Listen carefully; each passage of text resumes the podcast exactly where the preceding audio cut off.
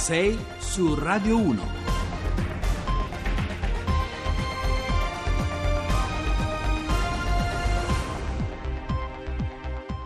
Bentrovati a sei su Radio uno, buongiorno, venerdì dodici gennaio, sono le sei e sette minuti, al microfono con voi Giovanni Acquarulo. Questa mattina proveremo a prendere il largo rispetto ai molti temi di politica interna con cui ci siamo misurati nel corso della settimana e cercheremo di allargare il quadro, di puntare le nostre mappe su alcuni temi apparentemente più marginali ma che ci consentono di stare dentro alcune discussioni molto vive, magari lontano dalle prime pagine dei giornali, ma eh, molto vive nei mondi social. Ma non solo. Torneremo dunque ad attraversare l'oceano per andare in America e fare i conti a Donald Trump al termine di un passaggio molto delicato per il presidente americano, con la ripresa a sorpresa del dialogo fra le due Coree e il nodo delle sanzioni contro l'Iran, tornato centrale nel confronto politico statunitense. Poi ci occuperemo del caso Regeni, una dolorosissima vicenda di cronaca che presenta, lo sapete, risvolti anche politico-istituzionali e risonanze a livello geopolitico nei rapporti fra l'Italia e l'Egitto. Ragioneremo insieme invece nella seconda parte sul manifesto molto polemico e molto discusso firmato da Catherine Deneuve, che è tornato ad alimentare il dibattito pubblico su molestie e abusi di potere. Infine ragioneremo di quello che è stato definito il buio in sala del cinema italiano, il crollo verticale al botteghino degli incassi dei nostri film nel duemiladiciassette, l'anno appena concluso. E allora anche oggi vi ricordo subito i contatti, gli indirizzi social per interagire e scriverci, le pagine Facebook e Twitter di Radio uno Rai, su Facebook e sul sito di Radio Rai siamo anche in diretta streaming con la nostra radiovisione, e poi l'hashtag sempre su Twitter sei su Radio uno con il sei e l'uno finale scritto a numero. Infine il nostro contatto telefonico per messaggi WhatsApp, SMS, messaggi vocali, il numero è il tre tre cinque sei nove nove due nove quattro nove. Vi aspettiamo. sei su Radio uno. E allora, come vi abbiamo anticipato, attraversiamo subito l'oceano e allarghiamo l'inquadratura su quella che è stata l'ennesima settimana turbolenta di fibrillazioni per la eh, presidenza Trump, eh, con quella che è stata ribattezzata la diplomazia dei dei pattini olimpici, la rinnovata distensione diplomatica fra le due Coree costruita intorno appunto alla partecipazione alle prossime Olimpiadi invernali di febbraio in Corea del Sud di una coppia di pattinatori nordcoreani. Un dialogo che sembra al momento aver tagliato fuori le posizioni più muscolari della Casa Bianca in quel quadrante geopolitico, ma Trump fa i conti, lo dicevamo, anche eh, con il nodo con il nodo del nucleare iraniano, che è tornato di nuovo centrale nel confronto eh, politico al di là dell'oceano. Ma questa è una storia che ci facciamo subito raccontare in diretta dalla nostra corrispondente da New York, Giovanna Botteri. Buongiorno Giovanni, anzi, anzi buonasera. Per me è buonanotte. Eh sì, buonanotte. È passata la mezzanotte.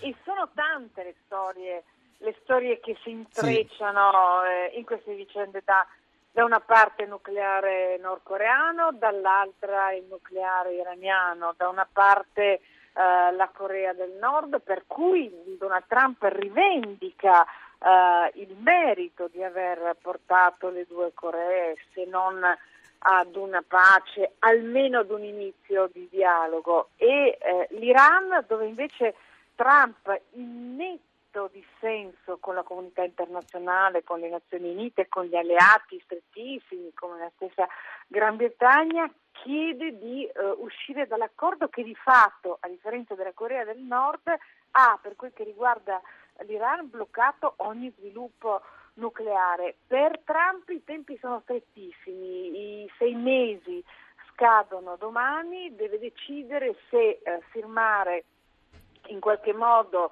uh, uh, l'accordo, uh, la cessazione dell'accordo per altri sei mesi o se andare alla rottura eh, immediata. Quanto alla eh, Corea del Nord, ha appena detto in uh, un'intervista col Wall Street Journal che lui con Kim ha un ottimo rapporto. Non si capisce in che termini, se si siano parlati, visti, eh, scritti, comunque dice Trump. Quindi non è chiaro non il, il, il ruolo che abbia avuto lui in quella famosa giornata di incontri, se si sono poi no. parlati, se ci sia stato un contatto diretto o indiretto ai massimi livelli. Ma insomma dice che per avere un buon rapporto evidentemente qualche qualche tipo di scambio oltre agli insulti che conosciamo, perché uno lo chiama rimbambito, l'altro lo chiama Rocketman, evidentemente c'è stato qualcosa che forse noi non sappiamo. Eh sì, Giovanna, peraltro quella riapertura del, del dialogo invece sembrava aver fatto fuori in qualche modo, diciamo, le posizioni, come dicevi tu, Eh, più muscolari eh, di Trump, anche perché a quel tavolo ha avuto un ruolo molto importante anche, anche la Cina. Ha avuto un ruolo molto importante la Cina, ha avuto un ruolo molto importante il presidente sudcoreano, che chiaramente si è mosso in totale autonomia di fronte alla possibilità di un'escalation militare che preoccupa moltissimo la Corea del Sud, perché è evidente che sarebbe la prima vittima di qualsiasi azione contro Pyongyang. Il presidente Moon, che è un moderato ma conosce molto bene i suoi interlocutori, si è mosso in grande autonomia e ha deciso, in un momento in cui la tensione era altissima, di aprire a Pyongyang, ricevendo immediatamente una risposta positiva.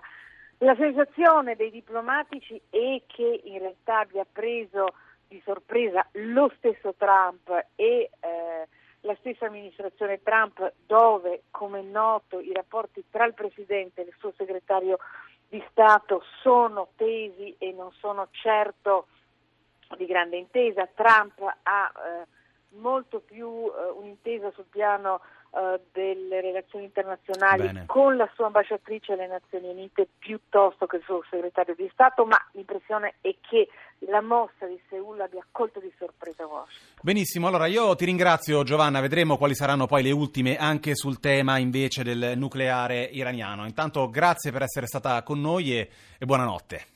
Della serie A.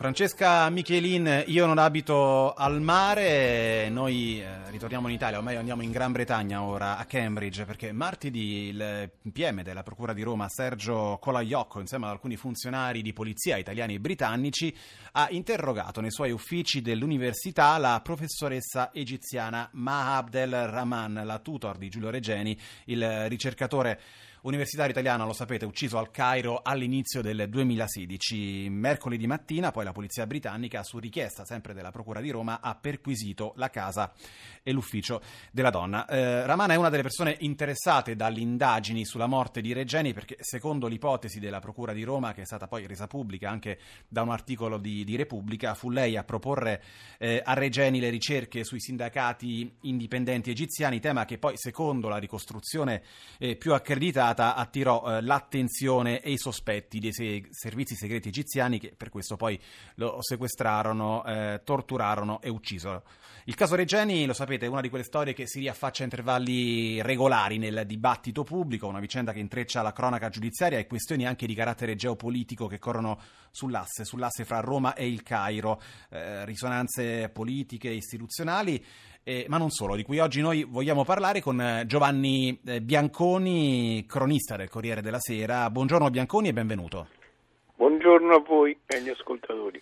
Allora Bianconi, eh, cosa è eh, ragionevole aspettarsi da questo ennesimo sviluppo della, della vicenda sul caso, sul caso Regeni? Le sembra una direttrice dell'inchiesta quella che appunto lega insieme la tutor britannica di Regeni e le ricerche che, che Giulio stava facendo eh, sul campo, una direttrice che eh, potrà produrre a breve risultati significativi? Insomma, adesso bisogna vedere eh, diciamo, l'analisi del materiale che è stato sequestrato alla professoressa, perché la cosa più importante acquisita dagli investigatori e dagli inquirenti è proprio questa, cioè il materiale che era contenuto nei computer, nelle mail della professoressa, perché lì il problema è che lei ha detto delle cose che non coincidono con quelle che Giulio Regeni aveva scritto o raccontato nelle sue email agli amici, alla madre, nelle chat, insomma nel lavoro che stava facendo negli ultimi giorni prima di essere ucciso, il pro- sequestrato e ucciso. Il problema è di capire per quale motivo questo è avvenuto.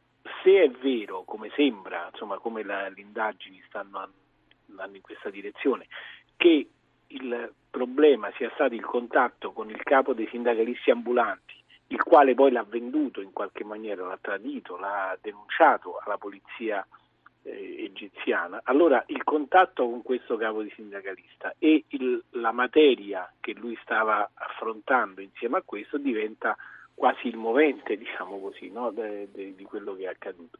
E allora capire che ruolo abbia avuto la professoressa in questo è molto importante. Ora si tratta di capire se dai documenti che le sono stati eh, sequestrati e che saranno analizzati verranno fuori altri elementi su questo punto. Ecco, Bianconi, la, la tutor di Regeni di cui stiamo parlando insieme è ritenuta da alcune fonti mh, vicina ai Fratelli Musulmani, organizzazione che poi nel duemiladodici espresse il governo guidato da, da Mohamed Morsi, poi destituito un anno dopo dal golpe militare e capeggiato poi dal, dal, dal comandante Al-Sisi, che oggi è al potere. Secondo lei poi dentro questo schema il ricercatore italiano eh, Giulio Regeni potrebbe essere stato in qualche modo la pedina inconsapevole anche di un, di un gioco molto più grande di lui?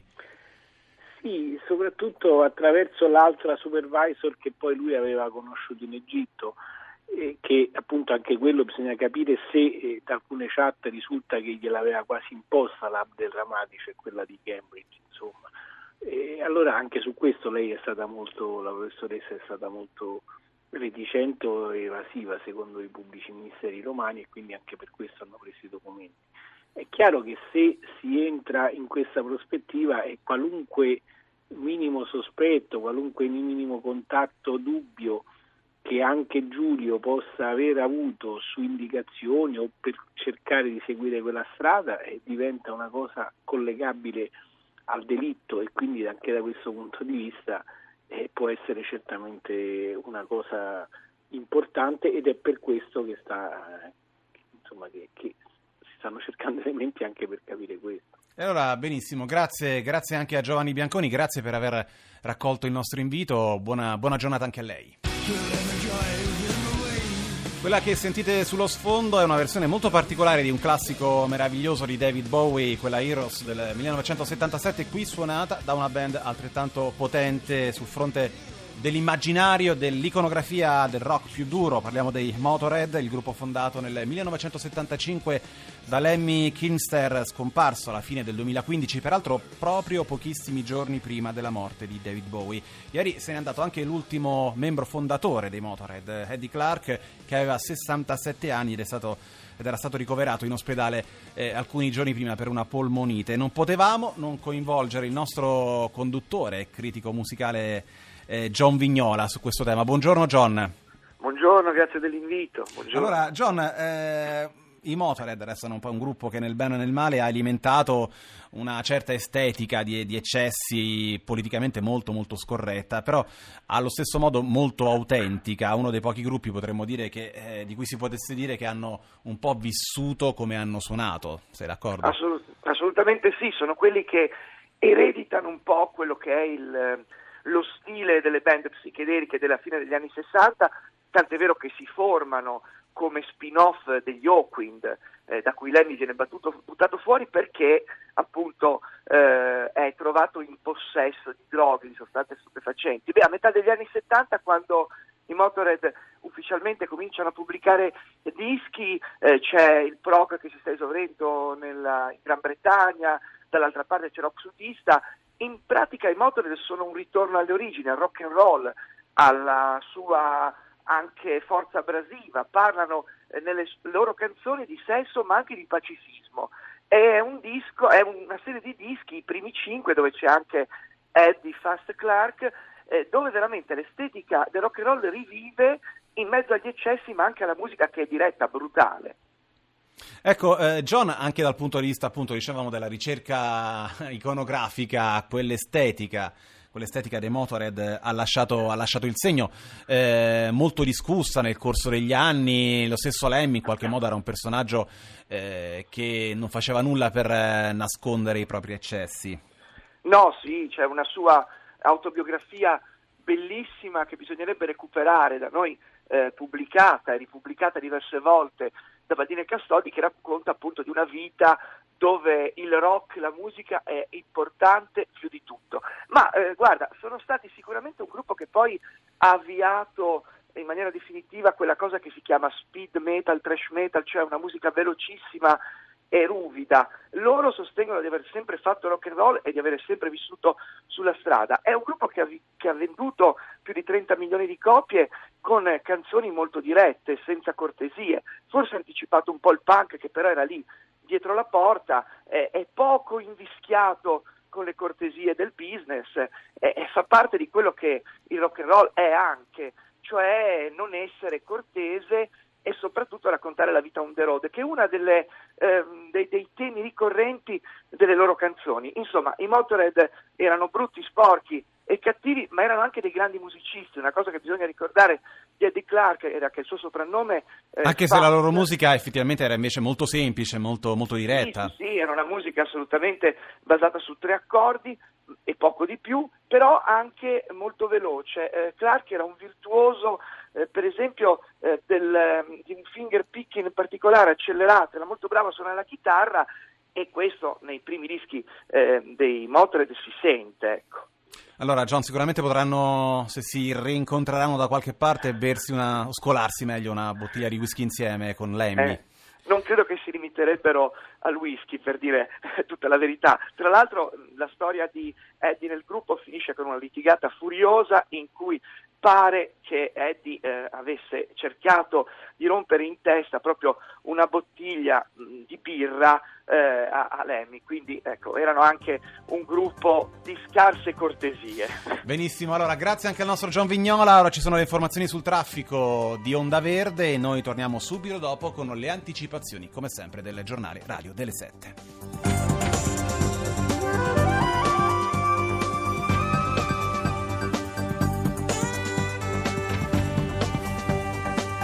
Rai Radio uno.